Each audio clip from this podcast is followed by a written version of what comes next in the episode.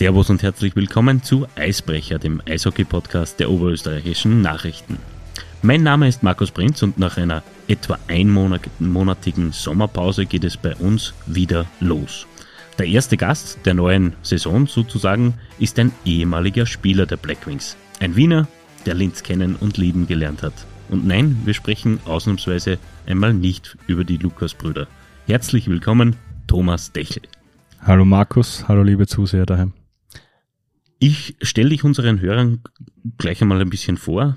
Der heute 30-jährige Thomas Dechel hat zwischen 2013 und 2016 insgesamt 19 Spiele im Kasten der Blackwings bestritten und war nach seiner Karriere vor allem mit dem Nachwuchs betraut.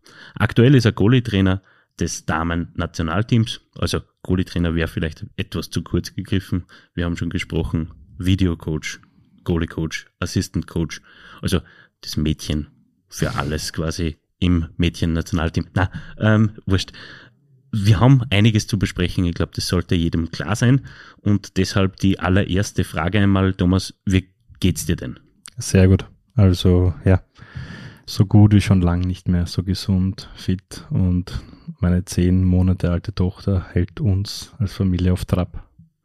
Das ist würdig und recht, wie es kleine Kinder halt so ja. tun. Ähm, ich glaube, wir gehen es chronologisch einmal durch. Begonnen Begonnen hat deine Karriere in Wien. Du bist aber nur auf einen Einsatz in der Kampfmannschaft der Vienna Capitals gekommen. Wie schwer war es für dich als junger Goalie den Sprung in eben jene Kampfmannschaft zu schaffen? Ich glaube, man sieht bis heute, dass der, die Goalie-Position im österreichischen Eishockey unfassbar schwer ähm, ist, da reinzukommen.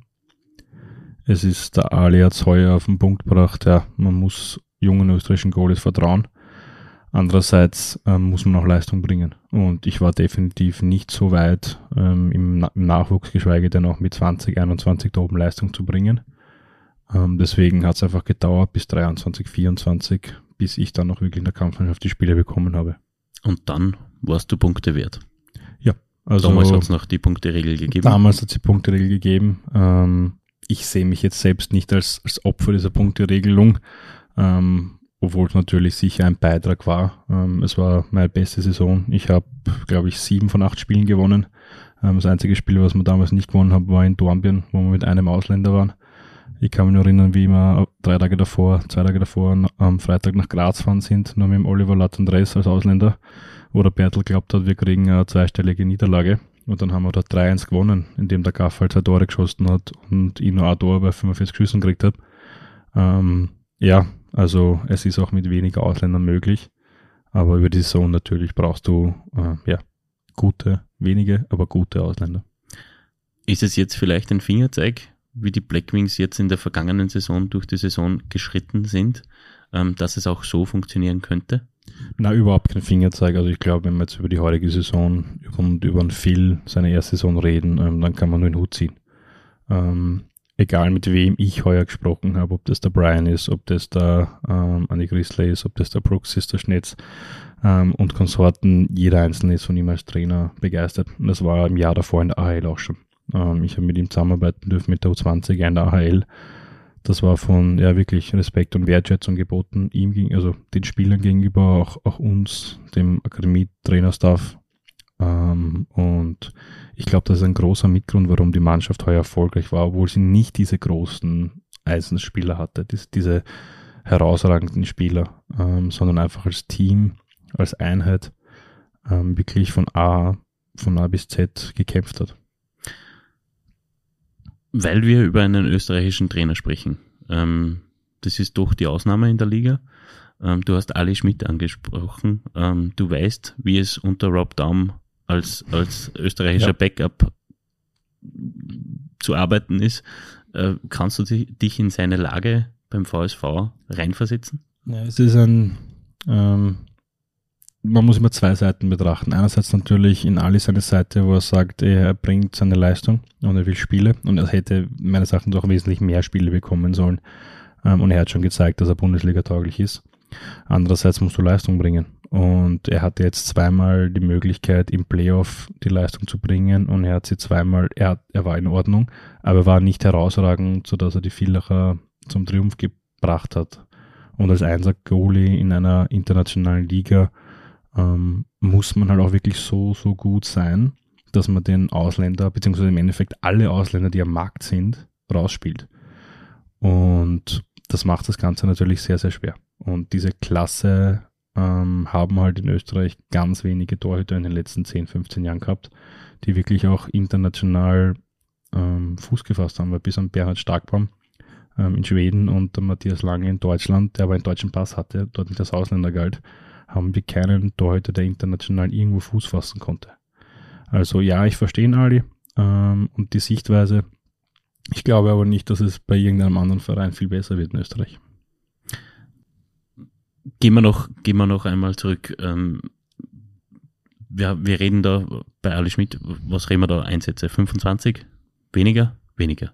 Weniger, viel weniger. Viel weniger. Also hat um die Ja, 10 aber- Einsätze. Aber wenn man, aber wenn man das, wenn man das, wenn man das, ähm, Es sind zu so wenige. sieht, es, es sind definitiv zu wenige. woher soll der das Selbstvertrauen nehmen? Der, der, der, äh, ein junger Goalie braucht Matchpraxis, oder? Und, und wie, wie soll er die bekommen, wenn er in der Eishockey League, wenn er nicht, wenn er nicht spielt? Vor allem in Partien, wo es um in Wahrheit nichts geht. Da hast du vollkommen recht. Ähm, das ist natürlich dann eine Philosophie- Philosophie-Sache vom Rob Daum, der halt seinen ausländischen Einser-Goalie so viel spielen lassen will wie möglich. Und beziehungsweise der Goalie, der auch sagt, er will so viel spielen wie möglich. Wir haben bis jetzt eigentlich nur zwei Fragen abgehandelt und also zwei Fragen, die bei mir am Zettel stehen. Wir müssen ein bisschen Tempo machen. Macht Tempo.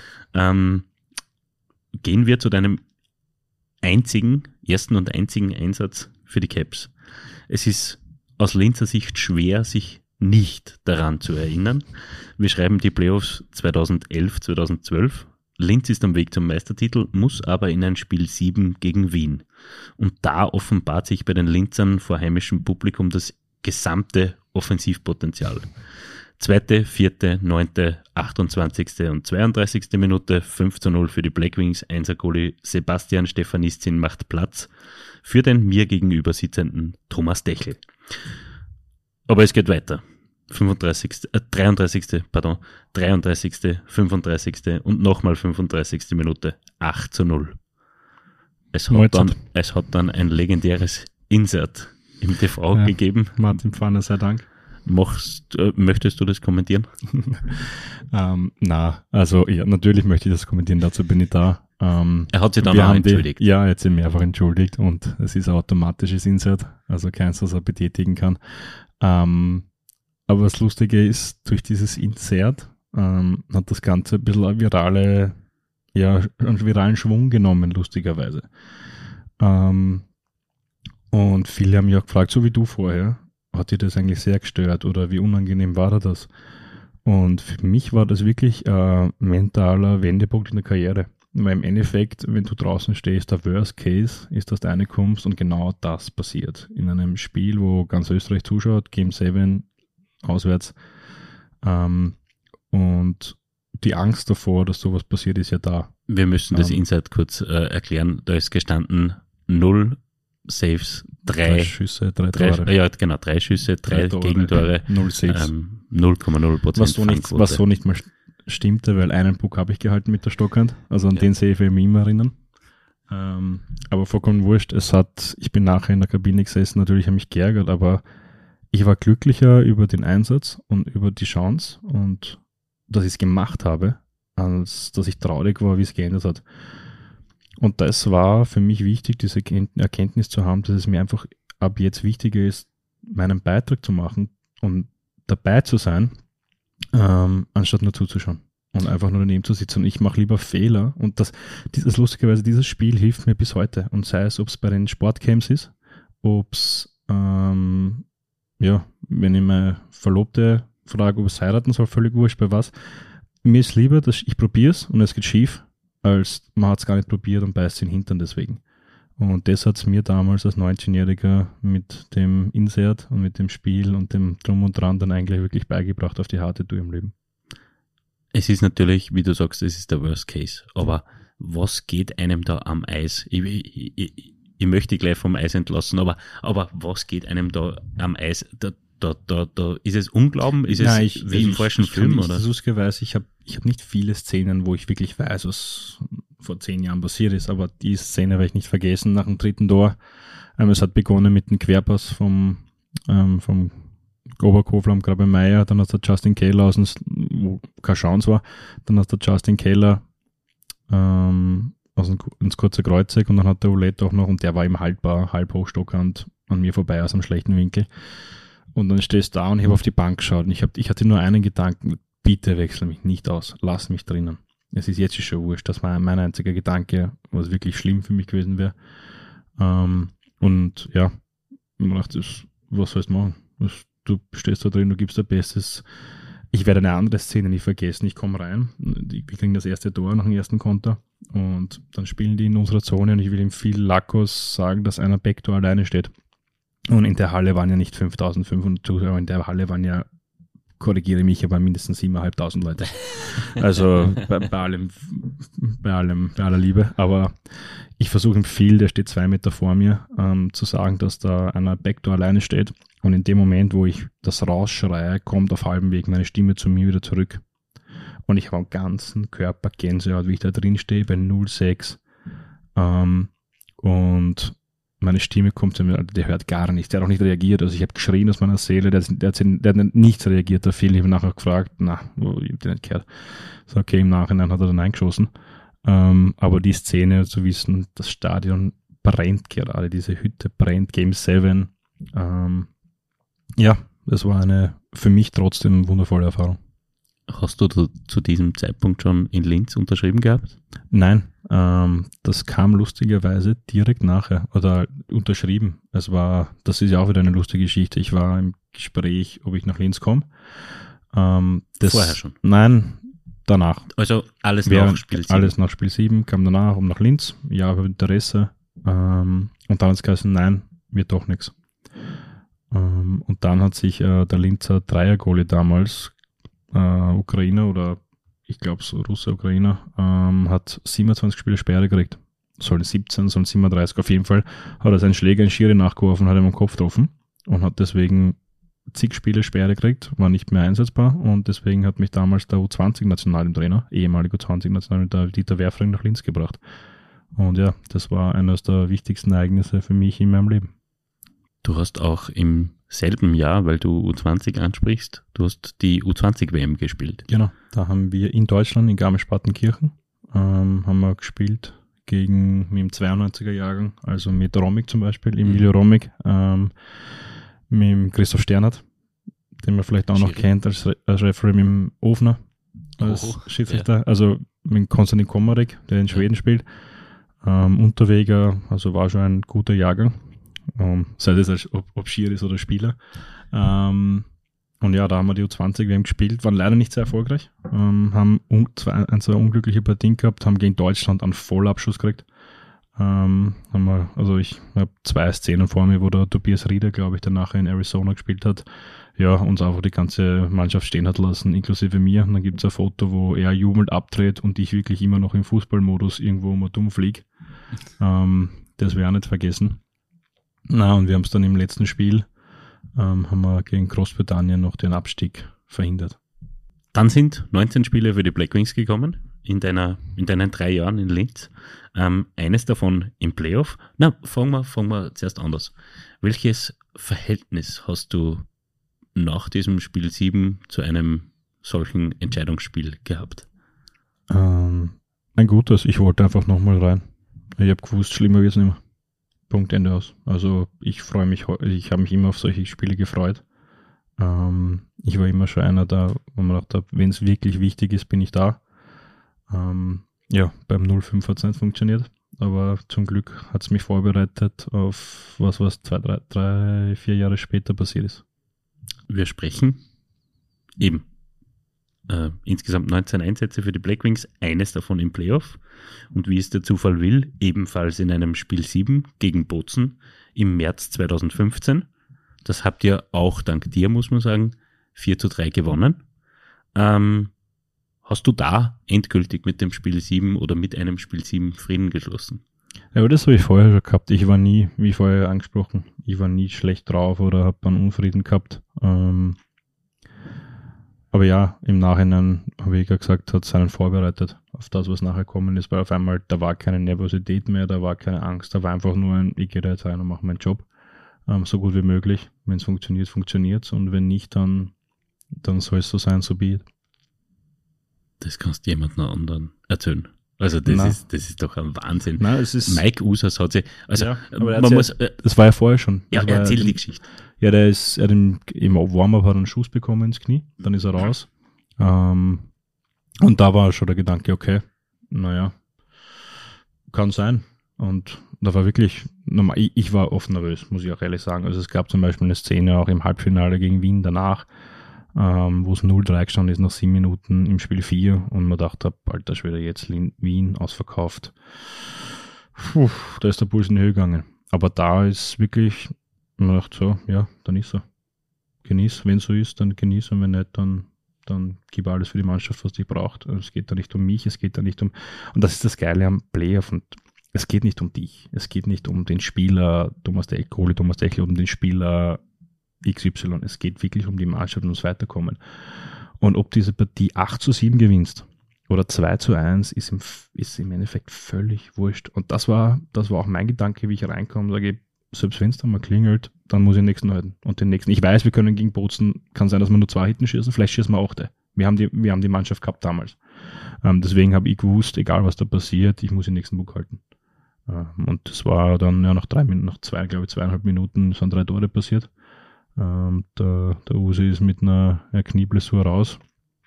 Und ja, ich habe mir meine Trinkflaschen geschnappt, mein Handtuch und dachte, los geht's. Äh, beim Stand von 2 zu 1 für Für Bozen. Bozen, ja. Genau. Äh, muss man dazu sagen, wie gesagt, am Ende meiner Erinnerung nach 4 zu 3. Völlig richtig. Genau.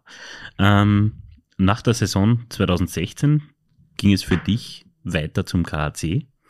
Äh, in die Alps Hockey League vor allem. In der Kampfmannschaft hast du nicht gespielt, aber, aber 25 Einsätze in der Alps Hockey League.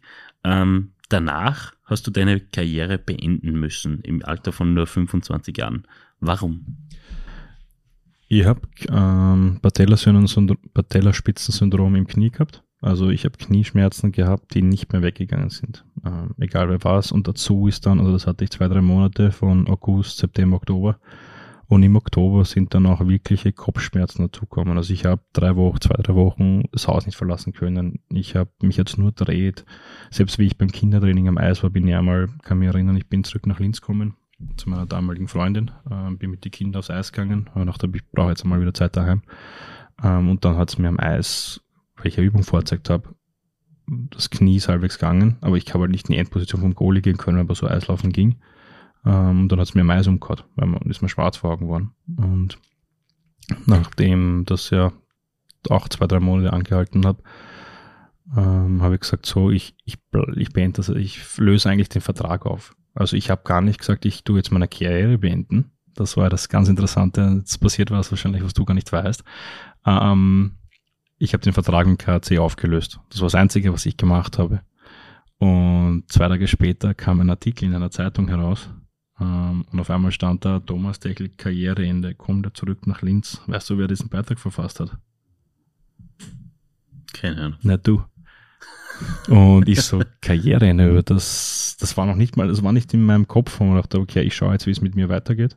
Ähm, also ich habe nur den Vertrag, beend, Vertrag mit dem KC einvernehmlich ja, beendet und wollte einfach nur gesund werden. Was danach kommt, war mir wurscht. Und dann habe ich eigentlich zum ersten Mal auch mit dem Thema beschäftigt, was machst du danach?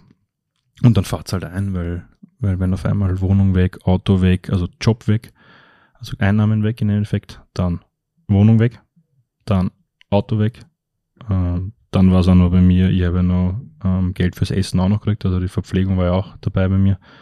Ähm, ja, dann, dann sitzt du mal da. Dann warst du mal, okay, jetzt hast du gar nichts mehr.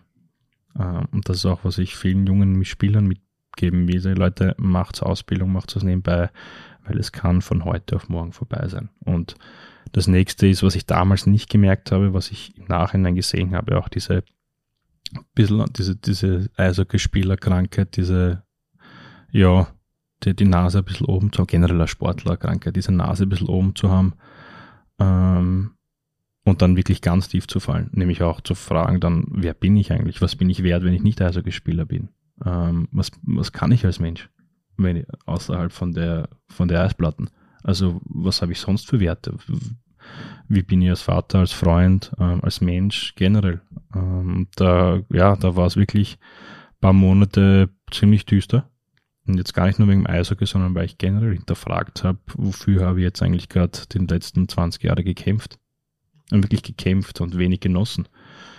Und ja, das war eine sehr schwere Zeit, aber eines, wo ich jetzt sage, einer der wichtigsten in meinem Leben. Und auch wo ich sehr, sehr dankbar, also ich bin, ich bin unfassbar dankbar für die Knieverletzung. Und ich bin unfassbar dankbar für diese Zeit und für diese ganzen Fragen, die ich mir damals stellen habe müssen, weil es mich zu einem ganz anderen, dankbareren, bewussteren Menschen gemacht hat, als, ja, als was ich davor war.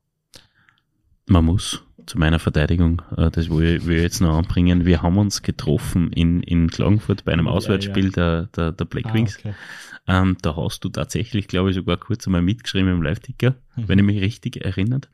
Ähm, und da war schon irgendeine Rede von, aber wie ich dann auf Karriereende gekommen bin. Das heißt, ich habe eigentlich deine Karriere beendet.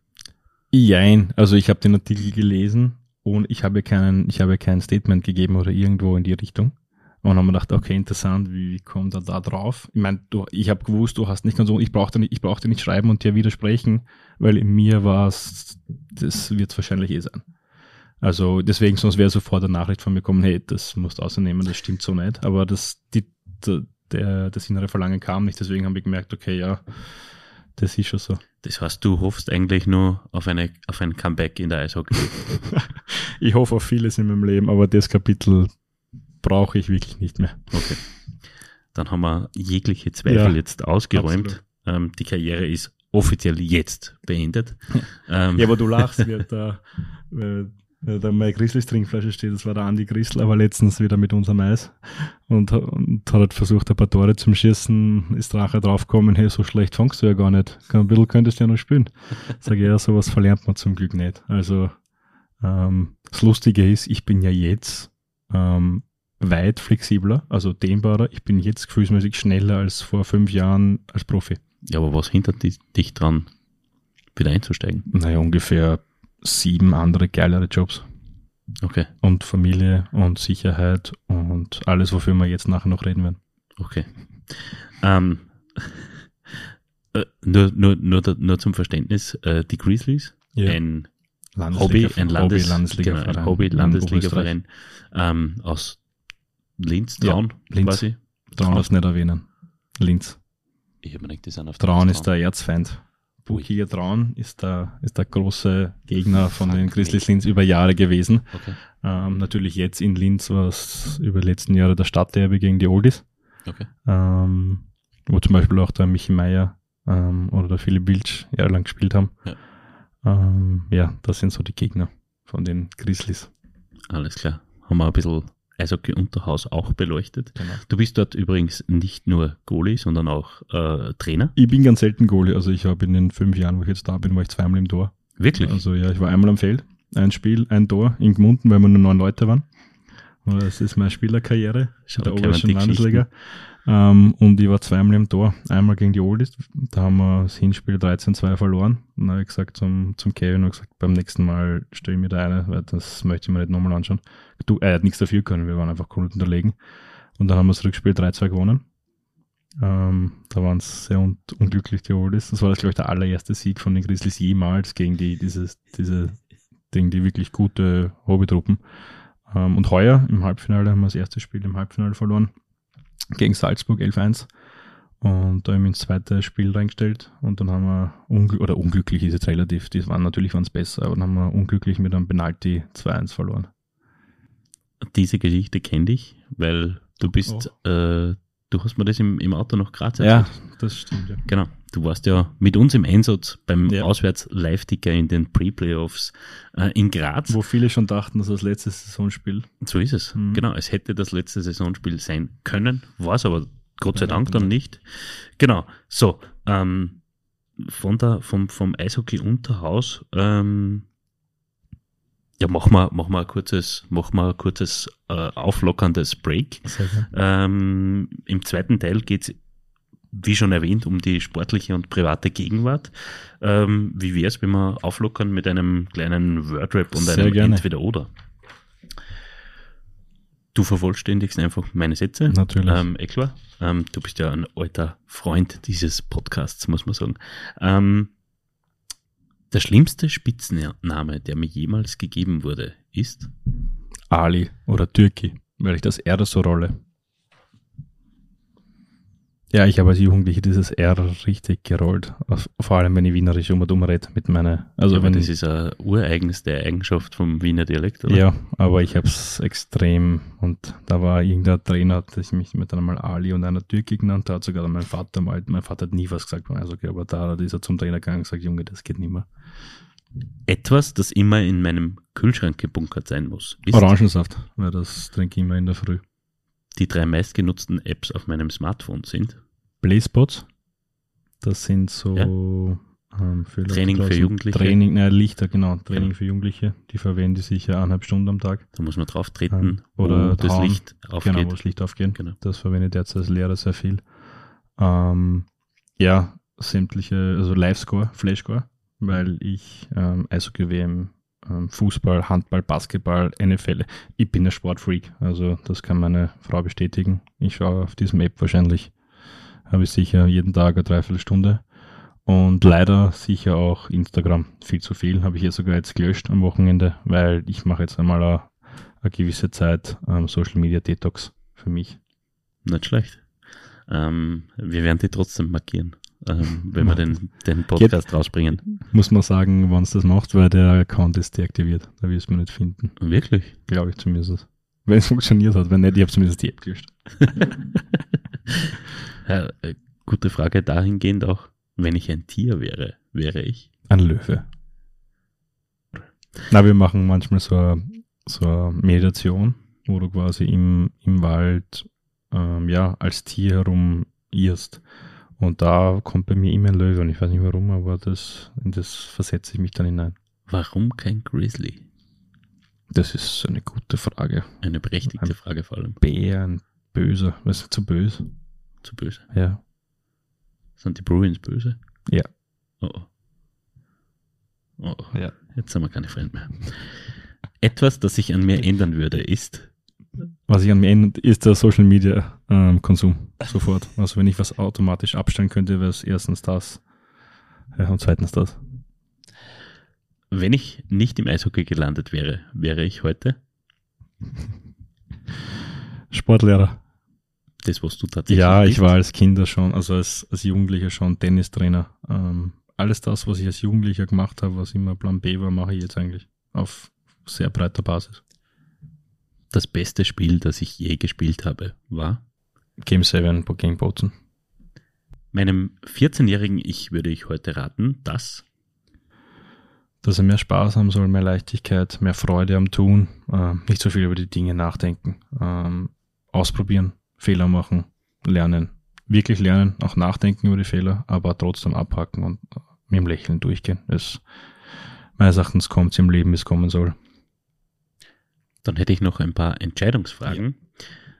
Bist du mehr der Typ Schnitzel oder Schweinsbraten? Schweinsbraten wegen die Knädel. Die habe ich jetzt mitbekommen, tatsächlich. Boah, ich hab's, ich hab's, wir haben es gestern gehabt. Kochen oder bestellen? Kochen lassen von der, von der Irene, meiner Frau. Bier oder Wein? Aperol. Also weder noch. Weder noch, nein. Okay. Heimwerker oder zweifacher Linkshänder?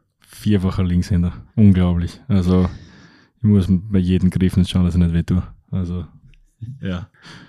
Kino oder Netflix? Kino, Fußball oder Skifahren? Tennis. Ich, Fußball beides. oder Skifahren? Ja. Ich, ich, ich, weiß ich weiß schon, warum ich. Also, dann. Jetzt sage ich einfach Fußball, weil wir in Linz gerade vielleicht nächstes Jahr zwei Fußball-Erstligisten haben, sage ich Fußball. Okay. Dann machen wir das einfach. Eishockey oder Tennis? Eishockey. Linz oder Wien? Geschlecht. Ah, boah. Linz, weil da ist meine Tochter. Das loben wir uns so in der Form. Ich hätte da nämlich äh, einen anderen Satz, falls du dich anders entschieden hättest, hätte ich auch schon okay. vorbereitet. Was hast du vorbereitet? Der Antrag auf Abschiebung in die Bundeshauptstadt ist soeben rausgegangen. ja, muss man aufpassen, was man sagt. Ja, muss man, das ist, was du. Ähm, du bist ins Trainerwesen gewechselt und vor allem Kinder und der Nachwuchs hat es dir angetan. Warum? Wegen der Freude und dem Lächeln. Jetzt ist die Nachwuchsarbeit, ähm, vor allem für Trainer, ist in, sagen wir mal, seit der Pandemie ist, ist nicht das einfachste Projekt. Ähm, inwieweit hat die Pandemie das Ganze natürlich nicht verbessert, aber, aber beeinflusst? Ja, meines Erachtens hat es wirklich drastisch verschlimmert. Also jetzt, man sieht es einfach wirklich an den an der Menge an den Kindern, die, die teilweise keinen Ball mehr fangen können, die keine Vorwärtsrolle können, kein Rad, ähm, die Übergewicht haben. Ähm, geschweige, da redet man jetzt noch gar nicht davon, dass das Wagner Jahre voll ist mit Jugendlichen und Kindern, sondern wirklich basic der Durchschnitt einfach wirklich unsportlicher geworden ist. Und ich glaube, dass das auch auf die soziale Komponente dann überschlagt. Und es ja, dem eigentlich, das ist das Einzige, was ich wirklich kritisiere und dann an dem ganzen Corona-Verlauf, dass wir so viel auf, auf ungefähr 17.000 Impfkampagnen hatten, ähm, aber wir hatten keine einzige ähm, Beweg dich, ähm, trink Wasser und ernähr dich gesund Kampagne. Also mhm. das, was du eigentlich das Allerwichtigste, was brauchst, ist einmal, dass du genug Wasser trinkst, dass du gescheit isst, nicht nur Fastfood und Chips und Co. und dass dich bewegst, dass du laufen gehst, dass du in die Kraftkammer gehst, dass, mit, dass die Kinder gefordert werden, in Vereinen zu spielen zu müssen. Und das ist völlig wurscht, ob das Handball, Faustball, Fußball, Tennis, Squash, Badminton, Schieß mich tot ist. Ähm, es geht darum, dass Kinder in einem Verein mit anderen Kindern, wo sie sozial interagieren müssen, wo sie Freunde finden, wo sie eine Competition haben, die sie später im Leben auch haben, ähm, sich bewegen und eine Freude an der Bewegung finden. Stichwort Social Media, Stichwort Smartphone. Ist das nicht, ist dieser Trend, ähm, den die Corona-Pandemie natürlich äh, äh intensiviert hat, ja. ähm, ist, ist der nicht schon viel, viel älter, dieser Trend? Weil eigentlich mit den Smartphones rennt ja äh, oder verbringen die Jugendlichen ja schon sehr, sehr viel Zeit vor dem Bildschirm. Eh, und desto wichtiger ist es eben, einerseits natürlich die Kontrolle dieser Bildschirmzeit zu haben als Elternteil. Also ich weiß, von was ich rede als Vater von einem 13-Jährigen und 10-Jährigen, wobei, glaube ich, ähm, die Jungs, meine Jungs, das unfassbar gut meistern ähm, und auch nicht zu viel oben sind. Ähm, und andererseits heißt es aber auch als Elternteil, die Kinder immer wieder aufzufordern, rauszugehen zu spielen, aber auch ins Training zu fahren, in Vereine zu bringen, dass sie eben nicht daheim sitzen und auf Social Media vier Stunden am Tag aktiv sind, was teilweise Kinder wirklich, wenn ich mit Kindern rede, was machst heute noch nach der Schule, ja, daheim sitzen und Playstation spielen und mhm. auf Instagram und auf TikTok sein. Mhm. Ich sage, ja, das, und da werden, da sind die Eltern gefragt, wirklich, ähm, ja, das ist, aber das ist, das ist harte Arbeit. So ehrlich müssen wir uns sein als Elternteil. Dass man Kinder zum Sport bringt, das hast du dir auch mit einem von dir gegründeten Verein ähm, zum Ziel gemacht. Das Ganze yes. heißt Kids Meet Sports und ähm, damit bringst du in regelmäßigen Sommercamps, bringst du Kindern den Sport näher. Ähm, wie bist du auf die Idee gekommen? Also die Idee war, so wie alles, was irgendwie gut funktioniert, lustig. Ähm, meine zwei Jungs hatten im ersten Jahr, zweiten Jahr nach dem Karriereende, im ersten Jahr viel zu viel Energie. Und die haben im Sommer nur mehr Blödsinn gemacht und sie gegenseitig droschen und ja, das Haus verwüstet, den Garten verwüstet und irgendwann mal gesagt, so, die müssen jetzt eine, eine Woche mal irgendwo nur raus und sich so verausgaben, dass sie nicht mehr können. Dann haben wir gesagt, passt, tun jetzt die fünf, sucht euch ein paar Freunde, ich gehe mit euch am Tennisplatz, wir machen eine Woche Tenniscamp. Ich habe mein, meine zwei besten Freunde eingeladen, der eine ist Schwimmstaatsmeister, der andere ist Tennistrainerin und ich. Und dann waren wir auf der Anlage da, der Maske auf. Und dann hat mir mein bester Freund gefragt, ja, was mache ich jetzt da? Schwimmtrainer, ich kann nicht Tennis spielen. Sag ich, ja, dann, du kannst, er ist Spitzen Beachvolleyballer, er ist ähm, Basketball, kann er gut, er kann Tischtennis spielen. Ich sag so, du machst die Randsportarten, die, die Bernadette und ich machen Tennis. Und das hat sich dann so ergeben, dass wir mehr Randsportarten gemacht haben als Tennis. Und weil die Kinder wollten immer was anderes ausprobieren. Also die wollten vom Beachvolleyball am Tennisplatz, dann wollten sie Fußball spielen, dann wollten sie Basketball spielen und wir haben halt alles gesagt, ihr, ihr sagt an, wir, schaut mal, dass wir einer Meinung sind, wir machen so als Gruppe, sieben Kinder. Und dann haben wir Gaudi gesagt, das machen wir nächstes Jahr wieder. Passt. Sie und, wünschen, wir spielen quasi. Genau, sie wünschen, wir spielen und dann kamen auf Nowhere es gab, also da war kein Verein, da war auch keine Einnahmenausgaben, da war kein, kein Sinn und Zweck, da wollten wir einfach nur unsere Kinder bewegen und die besten Freunde. Und auf einmal gab es dann zehn Anmeldungen im März nächsten Jahres. Und die haben mich gefragt, wo kann man sich anmelden? Ich so, na nirgends, du sagst mal, dass du dabei bist. Ja, was kriegst du denn? Naja, so halt, dass wir das irgendwie abdecken. Und dann haben wir uns halt zusammengesetzt und gesagt, hey, okay, da ist anscheinend der Bedarf. Ähm, dann haben wir eine Webseite auf Wix erstellt. Ähm, kannst du dir vorstellen, wie gut ich eine Webseite erstelle. So hat die ausgeschaut bis vor zwei Monaten. Ähm, Sie war nicht schlecht. Ja, aber gut. Ja, sie war, sie, sie, sie war nicht schlecht. Das oben, was, was notwendig war. Ähm, und ja, dann waren es 24 Kinder und acht Trainer oder sechs Trainer. Dann waren es ein Jahr später 60 Kinder im ersten Corona-Jahr, wo andere alles geschlossen haben. Wir gesagt, nein, solange es irgendwie möglich ist. Wir haben Fieber gemessen, wir haben ähm, jeden Tag Corona-Tests gemacht, wir haben jeden Tag Fiebertests ähm, gemacht. Wir haben Gott und die Welt in Bewegung gesetzt, dass wir da eine Woche zusammenkriegen und auf einmal haben wir zwei gemacht, weil so viele Anmeldungen reinkommen. Waren wir 60 Kinder, haben wir die Anlage wechseln müssen. Jetzt haben wir in Leonding 120 Kinder. Ähm, und das, wir reden da aber von einfach wirklich nur Verein und ohne Mundpropaganda. Also da war kein, kein, keine Nachrichtenanzeige dabei, da war keine Social Media Werbung, da war kein, kein wir wollten einfach nur die Kinder bewegen. Ähm, und dann haben wir uns halt eben nach dem dritten Jahr zusammengesetzt und gesagt, okay, so jetzt, jetzt sollte man das eigentlich am Plan einmal dahinter machen. Weil jetzt haben wir da 60 Kinder, jetzt haben wir da 10 Trainer. Und dann sind wir wirklich die Sportarten abgearbeitet. Wir haben jetzt vom Linzer Handball Handballtrainer. Wir haben jetzt vom American Football von den Steel Sharks einen Trainer. Wir haben vom die Martina Lackner-Keil ähm, vom Baseball, Damen-National im Baseball und Baseballverein in Oberösterreich ähm, Trainerin. Wir haben natürlich Tennis, Fußball, Beachvolleyball, ähm, alles Mögliche dabei.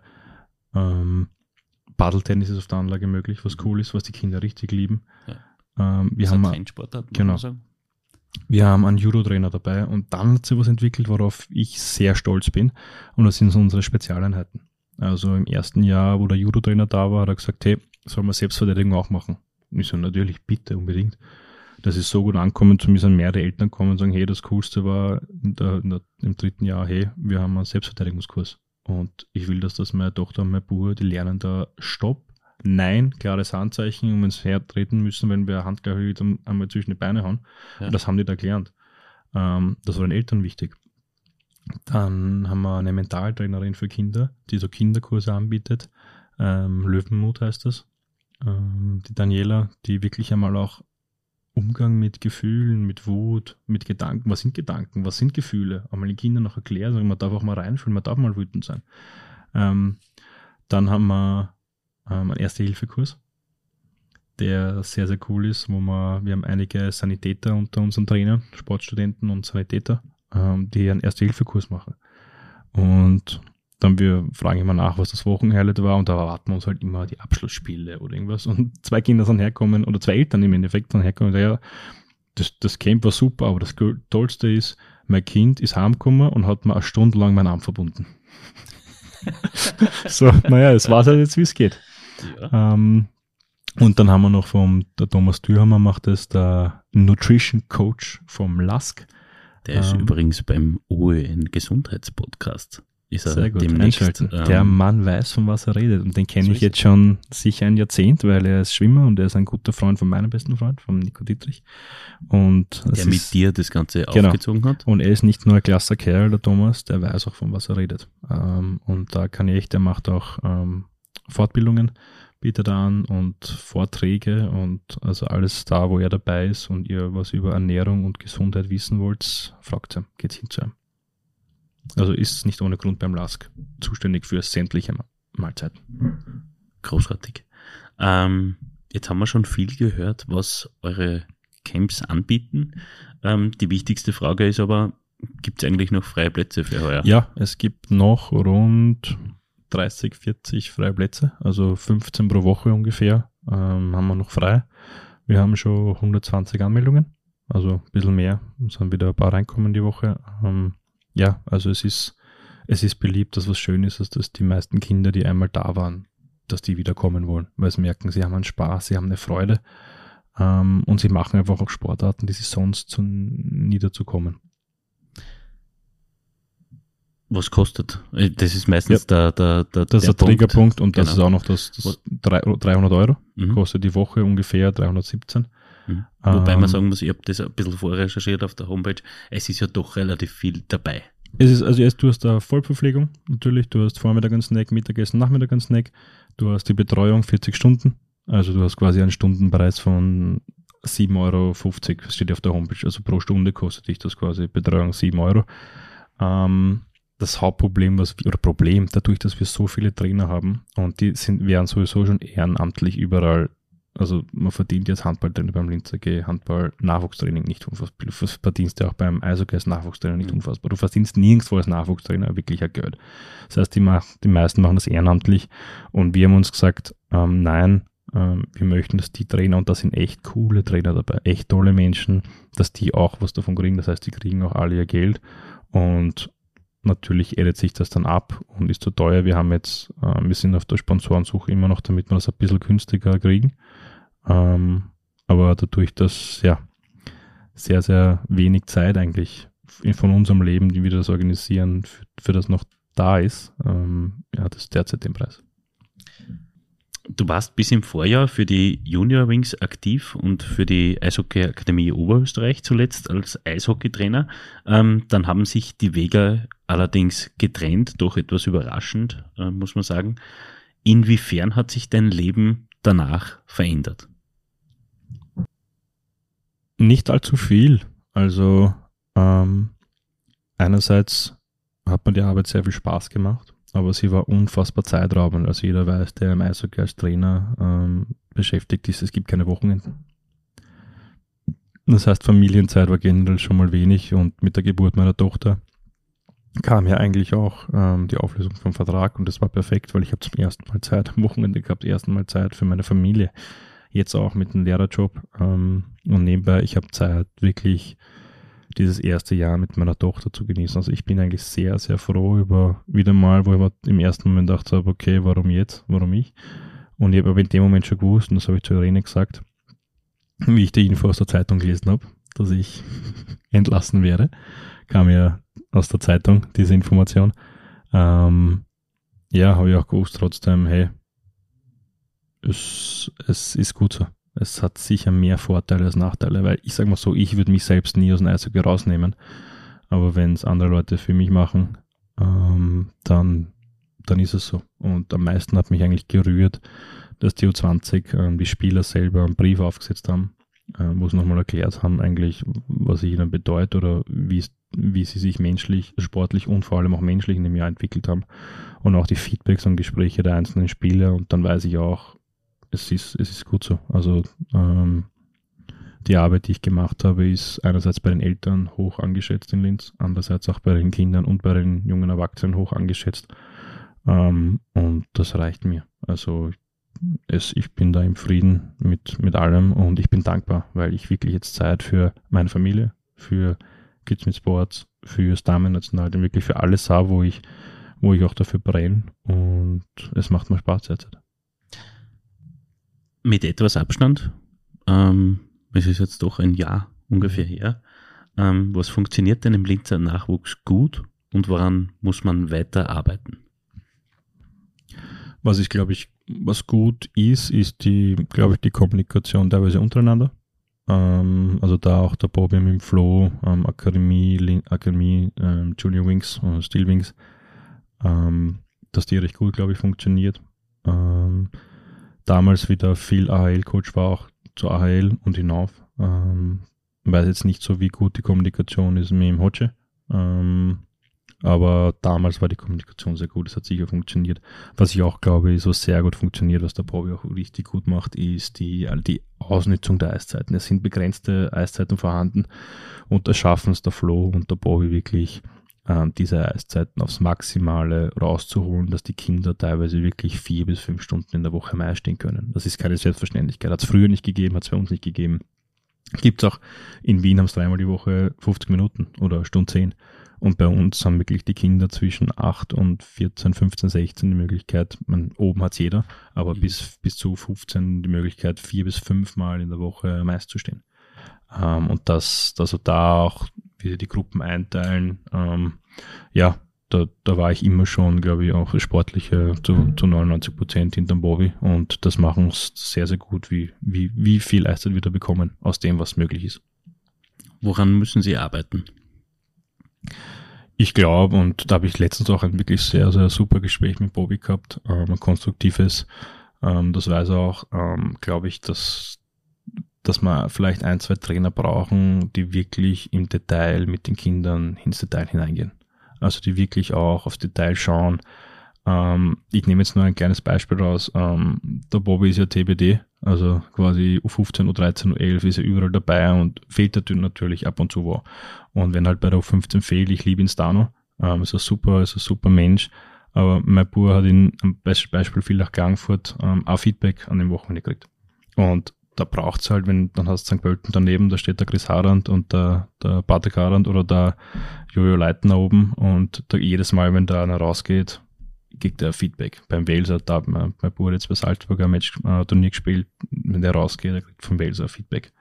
Ähm, und da glaube ich, dass die Kinder viel mehr kleine Feedbacks, Inputs, nicht die ganze Zeit sagen, was sie machen sollen, aber wirklich, wie kann man Situationen lösen, Fragen stellen, hey, wie hättest du das besser lösen können?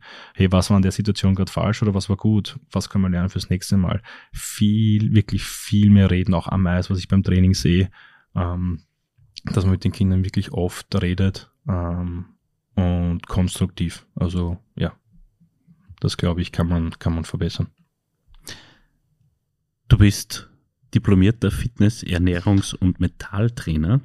Eine Ausbildung, die dir bis heute hilft, denn du hast das Training mit Kindern zu deinem Job gemacht und bist hauptberuflich an einer Schule engagiert. Stimmt es so in dieser Form? Das stimmt so. Also einerseits natürlich ähm, Lehrer, andererseits ähm, mit, ähm, kommt jetzt auch dann raus, 92 Sports, quasi selbstständig als, als Trainer.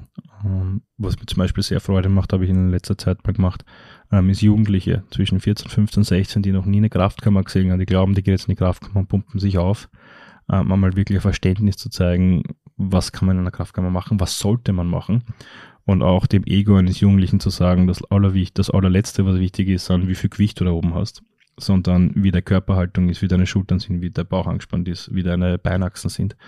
Ähm, da wirklich ein Fokus auf die richtige Bewegungsausführung. Ich habe heute, kann ich dir nachher zeigen, wieder Videos kriegt von einem, von einem 14-Jährigen, der gerade zum ersten Mal in die Kraftkammer geht, wo ich sage, okay, Schau mal, du hast da keine Grundspannung. Schau mal, du hast eine schiefe Beinachse, der will Basketballer werden ähm, und hat bei seinem Sprungwurf gegen die RX-Achsen. Naja, dann müssen wir dann arbeiten, weil sonst hast du in ein paar Jahren ein Problem für sie gehabt habe. Mhm.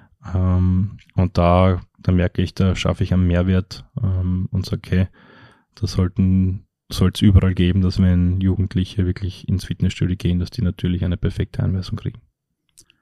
Und das vermittelst du auch im, im Turnunterricht in der Schule, oder? Natürlich, also ähm, das ist das Coole, du kannst im, im Turnunterricht wirklich von A bis Z, also das, mein Ziel ist, wenn einer vier Jahre, drei, vier Jahre bei mir ist, erstens, sie können alle eine Kniebeuge. Weil wenn du als, als Jugendlicher bis 14 eine Kniebeuge gut kannst, dann hast du eine bewegliche Hüfte.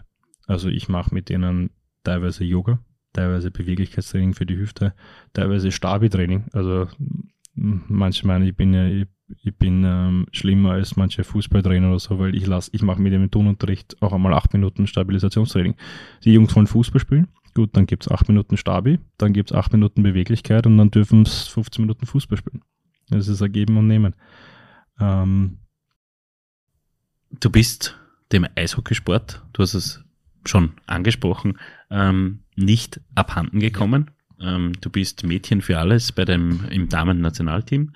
Ähm, das ist übertrieben, aber ich habe meinen, meinen Beitrag. Naja, Goalie-Coach, ähm, Video-Coach, Assistant-Coach.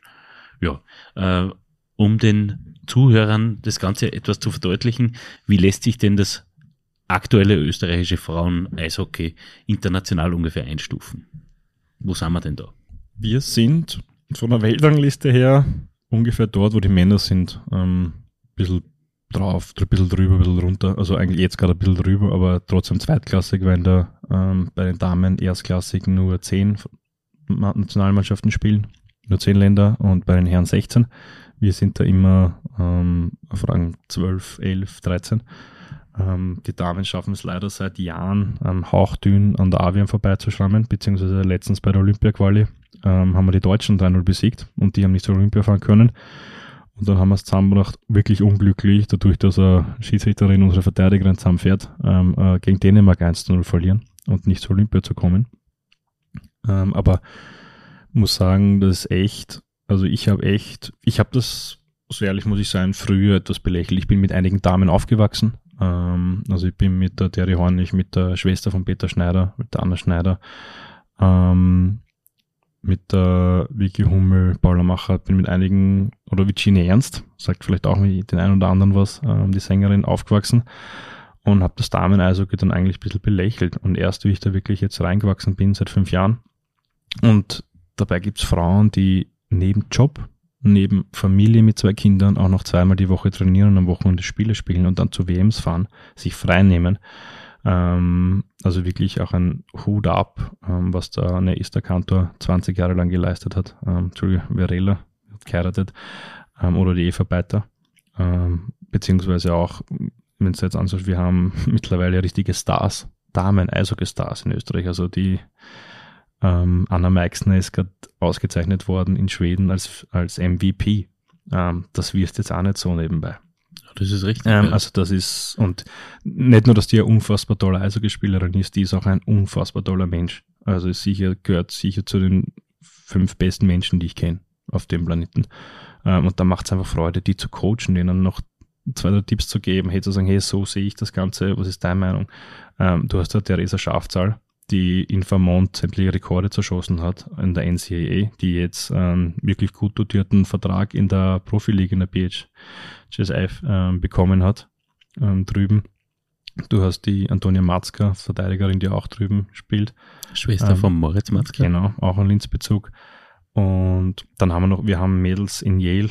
Die Anja Drummer hat jahrelang in Linz gespielt für Nachwuchs, genau. ist jetzt in Yale, in Princeton, nächstes Jahr die Emma Hofbauer. Das heißt, also wir haben da echt eine gute Anzahl an Mädels, ähm, die wirklich gutes Eishockey. Wir haben jetzt wirklich auch ähm, eine Torfrau, die äh, in Schweden spielt, äh, mit der Selma Lagin, die dort ähm, Playoff richtig erfolgreich war und jetzt einen neuen Vertrag bekommen hat.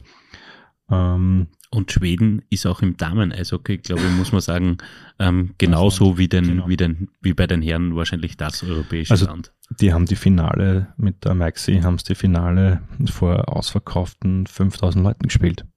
Also da, da geht's zu. Ähm, das ist, das hat schon einen anderen Stellenwert da drüben. Oder da oben, in dem Sinn.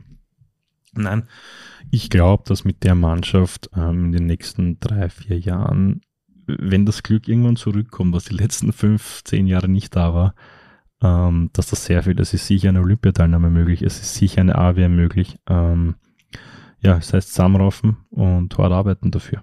Aber ja. Wann wirst du denn das Nationalteam, das Damen-Nationalteam das nächste Mal verstärken? In drei Tagen.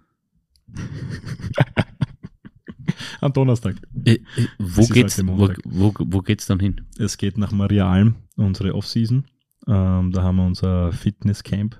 Ähm, da heißt es quasi off-eismäßig ähm, Schwitzen und Schinden, ähm, weil vor allem heuer doppelt, weil gleich einen Monat später haben wir Vorbereitung in Ferlach Mitte Juni und dann im August haben wir sechs Tage in Österreich und dann geht es von 12. bis 28. August nach China, nach Shenzhen Darauf wollte ich eigentlich hinaus. Ja, genau. Und ich bin echt gespannt. Ich habe mich jetzt ein bisschen über Shenzhen informiert. Ähm, neben Hongkong quasi ja eine 12 bis 18 Millionen Einwohnerstadt ähm, ist das Silicon Valley of China. Ähm, Hightech ohne Ende. Dort wird alles, was in China Tech ist, kommt nach Shenzhen und das Damen-Nationalteam. Und ja, wir spielen dort in Arenen. In der, die kleine hat 13.000 Zuseher die mittlere 18 und die große 20. Also in irgendeiner von denen werden wir spielen und ich bin mir ziemlich sicher, dass die Chinesen KWM zu sich holen und dann niemanden in die Stadion einsetzen werden. Wie unterscheidet sich die Arbeit beim Frauennationalteam zu jener mit Kindern oder jungen Männern? Ähm, für mich lustigerweise ähm, nicht viel. Also natürlich ähm, kommunizieren die Mädels wesentlich mehr als die Jungs. So ehrlich muss man auch sein. Ähm, was dann einerseits wirklich gut ist, weil du auch mehr Feedback bekommst. Du kriegst auch mehr Kritik.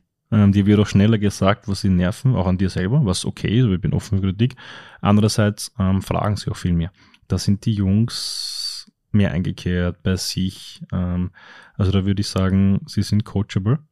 Ähm, haben definitiv ja, beide viel Gaude am Eishockey, äh, viel Spaß, viel Energie.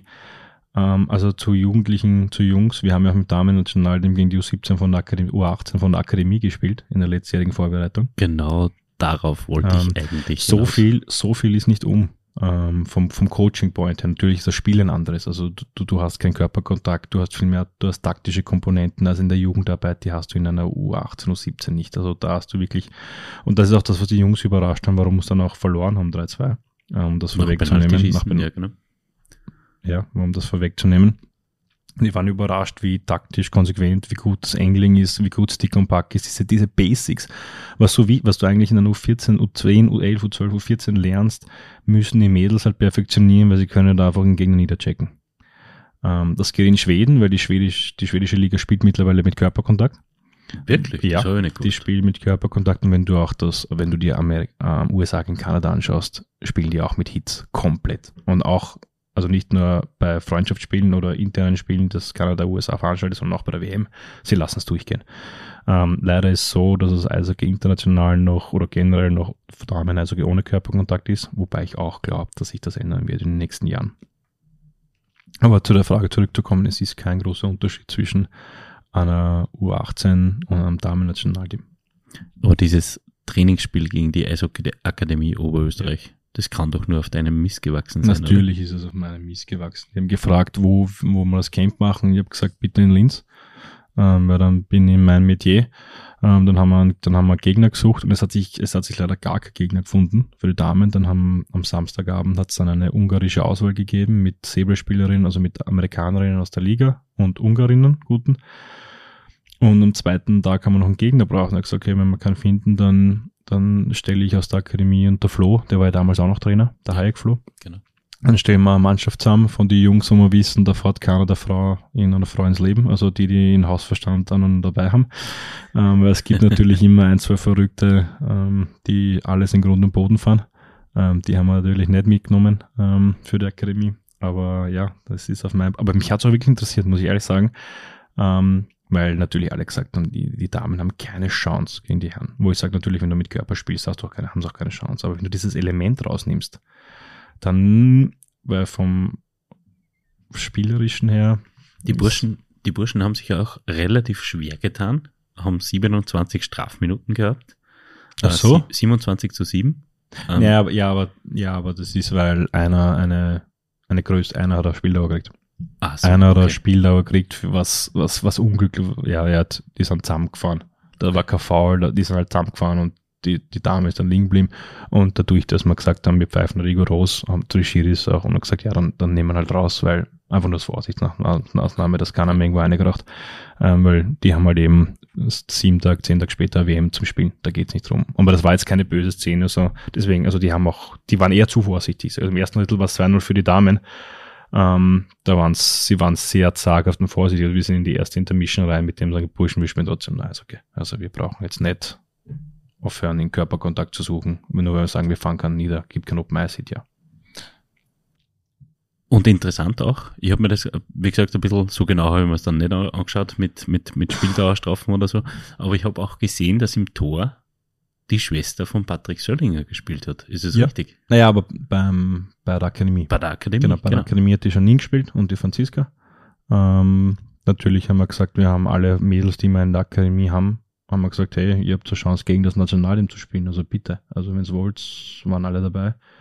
Ähm, und natürlich auch die zwei haben sich die, die 30 Minuten geteilt. Cool. Ja, ich glaube, war für, für sie auch eine coole Erfahrung, ja. Ja. Ähm, eine coole Erfahrung, das lege ich dir jetzt in den Mund, wird wahrscheinlich auch gewesen sein, was letztes Jahr im Sommer passiert ist. Du hast privat ähm, es ist ein privateres Thema natürlich jetzt. Ähm, Kinder haben ja auch davor schon eine Rolle gespielt. Ja. Ähm, wie geht's denn dem Papa Thomas Dechl? Dem Papa geht's, dem geht's gut soweit, weil die Kleine, die kommt nach mir und der Irene. Also die sitzt keine, keine drei Sekunden still irgendwo. Also es muss immer irgendwas geben. Da ist Action, Action, Action. Ich habe unfassbar großen Respekt und ähm, würdig das, was meine Frau leistet. Ähm, weil ich merke teilweise nach zwei, drei Stunden mit ihr, puh, ja, die ist halt, da ist halt Feuer unterm Dach. Die will halt immer Beschäftigung, Action. Und meine Frau hat das nicht zwei, drei Stunden, sie hat das zehn Stunden täglich, zwölf Stunden, 14 Stunden. Ähm, geschweige denn noch nachts wenig, weniger Schlaf als ich. Ähm, und ja, da ist die Bewunderung groß, was für eine tolle Frau ja, sie ist und ich an der Seite habe und ähm, so, so großartig wie die zwei älteren Jungs sind und die das Herz am richtigen Fleck haben. Genauso, ja, wird die Kleine jetzt ihren Weg gehen. Was würde die Irene jetzt sagen, wenn wir sie fragen? Über dich als Papa? Einen fetten Grinser jetzt drauf und jetzt sagen, ja, gemütlich macht das ist. ja, und recht hat. Ja. Aber das, kann, das kannst du mal selber fragen. Ja, das, das, das musst du selber fragen. Werden wir, werden wir machen. Ähm, eine Aufgabe habe ich trotzdem noch für dich. Ähm, wie traditionell gewohnt. Ich meine, gut, das ist jetzt ein bisschen her, weil die Meisterserie jetzt dazwischen war, da haben wir es nicht gemacht. Aber abschließen möchte ich, möchte ich das Gespräch mit deinen persönlichen Starting Six. Es geht um Spieler, mit denen du gespielt hast oder gegen die du gespielt hast. Und da würde ich jetzt sechs Spieler und vielleicht einen Trainer brauchen. Trainer ist leicht. Das ist für mich der Kirk Fury, der jetzige U20-Nationaltrainer vom, vom Team KC. Österreich. Ja, der KC Farmteam Trainer. Das ist für mich nicht nur ein unfassbarer Coach, sondern auch ein unfassbar toller Mensch. Also der ist menschlich für mich top. Ich freue mich jedes Mal, wenn er in Linz ist. Ich schaue jedes Mal, dass ich komme und ihn treffen kann. Sein Bub, lustigerweise, ist ein 212er, genauso wie meiner. Das heißt, wir sehen uns da auch öfter und darüber freue ich mich sehr. Ähm, tolle Familie, tolle Frau, zwei Kinder, toller Mensch, ähm, bin ich froh kennengelernt zu haben. Ähm, Spieler, ähm, auf jeden Fall einmal Patrick Harand, nächster toller Mensch. Ähm, ich mag gerade jetzt einen Trainerkurs auch gemacht, ja, Lizenz mit ihm. Ähm, ich glaube, es gibt keinen einzigen Menschen, der einen Patrick kennt, ähm, in Kurtel und der sich nicht mit dem gut versteht. Ähm, also der, der gehört für mich ganz hoch auf die Liste. Ähm, Center ist für mich Brad McLean. Ähm, ich werde die Szene nie vergessen. Playoff-Spiel 1, 2016, glaube ich, gegen Bozen. Starting Face-Off und der Hund gibt ihm einen Crosscheck auf die Brust, dass er ihm niederhaut, kommt auf die Bank und sagt, ja, Playoffs are here, Bobby. Ähm, und der war auch ein, der war ein Sir für mich. Ähm, das genauso wie der, genauso wie der Curtis Murphy. Also die haben eine, diese zwei Menschen hatten für mich eine Ausstrahlung, da war immer alles ease, loose, aber trotzdem, trotzdem ein Fokus, trotzdem eine Seriosität. Und mit denen hast du auch übers Leben reden können. Die haben dich als Junge respektiert. Die, die haben natürlich gesagt, dass die sammeln die Scheiben ein und alles, aber die haben dir trotzdem eine Wertschätzung und einen Respekt gegenübergebracht, der nicht selbstverständlich war. Und ist für Leute, die in der NHL gespielt haben oder jetzt wieder eine NHL coachen teilweise. Ähm, also der, die zwei gehören auf jeden Fall dazu. Ähm, Dormann, weil du fragst. Halleluja. Ja, das ist die interessanteste Position. Mit denen ich gespielt habe oder Du kannst die ja selber aufstellen. Nein, ich ganz sicher nicht selber, aber ich bin da weit weg. Ähm, aber als dritten Stürmer, wenn wir schon in, in Kurtel haben auf der Seite, dann einen Brad McLean, haben wir noch einen Brian Lebler, weil dem sein Schuss, ich bin ich heute noch froh, wenn er mich im Training nicht getroffen hat. So ehrlich muss man sein. Also ähm, den habe ich letztens zum Damen-Nationalteam eingeladen zum Schießen übrigens mit dem Christian Schwarzbauer. Okay. Es war auch interessant, dass der mal auf die Mädels geschossen hat. Aber auch er war überrascht, ähm, dass, die, dass die Damen schon richtig gut Eishockey gespielt können. Oder zumindest die Torfrauen, ja. die, was er jetzt mitbekommen hat. Nicht schlecht. Ähm, da gehört was dazu. Ja, also da haben wir schon ein paar Pucks gehalten. Ähm, aber wenn du am Schuss von Brian Lebler haltest aus nächster Nähe, dann muss er die ja anschießen, weil reagieren geht da eh nicht mehr. Ja. Ähm, dann haben wir einen Curtis Murphy in der Verteidigung so, dann haben wir noch einen zweiten Verteidiger und dann haben wir noch ähm, einen Dormann. Puh. probieren wir mal einen zweiten Verteidiger herzukriegen, äh, mit dem ich jemals zusammengespielt habe. Das gehe ich gerade durch. Weil, weil, er bekannt ist und weil er immer Lächeln hat, ähm, weil er einen geilen Flair hat, nehme ich jetzt einfach mal in, in Ramon Schnetzer. Äh, denn damit können die Linzer was anfangen, ist ein cooler Typ, ähm, den wünsche ich ihn, ich sage jetzt nicht wo, dort wo er halt hingeht, ähm, in die Schweiz, ähm, noch sehr, sehr viel Spaß und Freude. Ähm, hoffe, er macht seinen Weg, ähm, hoffe, er glaubt weiter an sich, weil hart arbeiten tut er eh. Ja. Und jetzt zum letzten und schwersten Thema, wen stelle in das Tor? Also ich hätte jetzt natürlich gesagt Patrick Roy, weil das war mein Idol, mein Vorbild, Nummer 33, ja. ähm, Colorado Avalanche. Ich bezweifle allerdings, dass du mit dem zusammengespielt hast. Ah, aber jetzt, jetzt habe ich was. Philipp Grubauer. Blödsinn. Nein, nicht Blödsinn. U20. Nein, aber ich war mit dem eine Woche lang ähm, zusammen beim, beim Camp. Der spielt aktuell? Aktuell Game 7, heute Nacht. Ich werde vielleicht aufstehen mit Seattle gegen Dallas. Bist du in Kontakt mit ihm? Nein. Nein, ich, ich wir waren danach ein bisschen im Kontakt, ähm, gratuliert. Ich habe ihn kennengelernt, da hat er gerade seine erste große Saison gehabt. Und da hat er mal erklärt, er hat in den, oder große Saison, da hat er gerade die ersten 10, 20 Spiele bei Washington gehabt. Ähm, und da hat er mal erklärt, wie das ganze Business da drüben so abläuft. Und auch, weil er war auch mein Roommate, das war echt cool, weil man so haben wir nicht, einerseits zu sehen, wie er sich im Eis bewegt, war unglaublich. Also, das war für mich surreal. Also, wir haben einfach nur T-Pushes von der Torlinie zur Blauen gemacht und er hat mir einfach, ja, also ich war noch nicht mal bei der Mitte, war er fertig. Und ich, also, ja, ich war jetzt nicht der Schnellste. Aber so langsam war jetzt auch nicht. Und das zu sehen, mal zu sehen, okay, der ist einfach, also das sind, das sind Welten, also das sind nicht, das sind nicht Kleinigkeiten, das sind einfach Welten dazwischen. Ähm, das war für mich einmal Erfahrung. Zweitens auch, wie er geredet hat. Der war der Letzte, der sich beim Buffet angestellt hat. Der war sympathisch. Der hat keine Star-Allianz. Der war down to earth. Kommt da ähm, aus Bayern. Also Rosenheim, glaube ich. Rosenheim. Ähm, beide Beine im Leben. Ähm, ja, und wie er auch auf NHL erzählt hat vom Call-Up, ähm, dass er quasi in die drei Wochen, wo er oben war, mehr verdient hat als in den neun Monaten, wo er in der AHL war. Ähm, Anschlussverträge, Agenten, der hat mir dann Einblick gegeben in die Szene, das war echt cool. Echt, echt toll und dem wünsche drücke ich natürlich dem, seitdem die Daumen. War geil, wie er den Stanley Cup gewonnen hat, auch wenn es mit Braden Holtby war ähm, und er quasi nur zwei Spiele gegen Columbus gespielt hat. Ähm, aber aber der, der Pokal ist nach Deutschland gekommen. Der Pokal ist wegen ihm nach Deutschland gekommen und wenn es, wer weiß, heute Nacht, wenn es das gewinnen, ähm, wo er heuer hingeht. Großartig. Haben wir jetzt alle besetzt? Jetzt ja. haben wir alles besetzt. Jetzt haben wir, alles besetzt. wir haben zwei Verteidiger. Ja, stimmt. stimmt. Boah, die würde ich gerne mal zusammenspielen sehen. Ein Groups im Tor, ein Schnetze mit dem Curtis Murphys und dann ein McLean, Lebler und Kurt Harand. Würde ich schon gerne mal sehen. Und ja. ein Kirk, der das coacht. Ja, Kurt Harand, ein Patrick Harand. natürlich Patrick Harand. Aber Kurtl ist der Spitzname wegen dem Papa, ja, genau. oder? Ja, genau. Ja. Gut.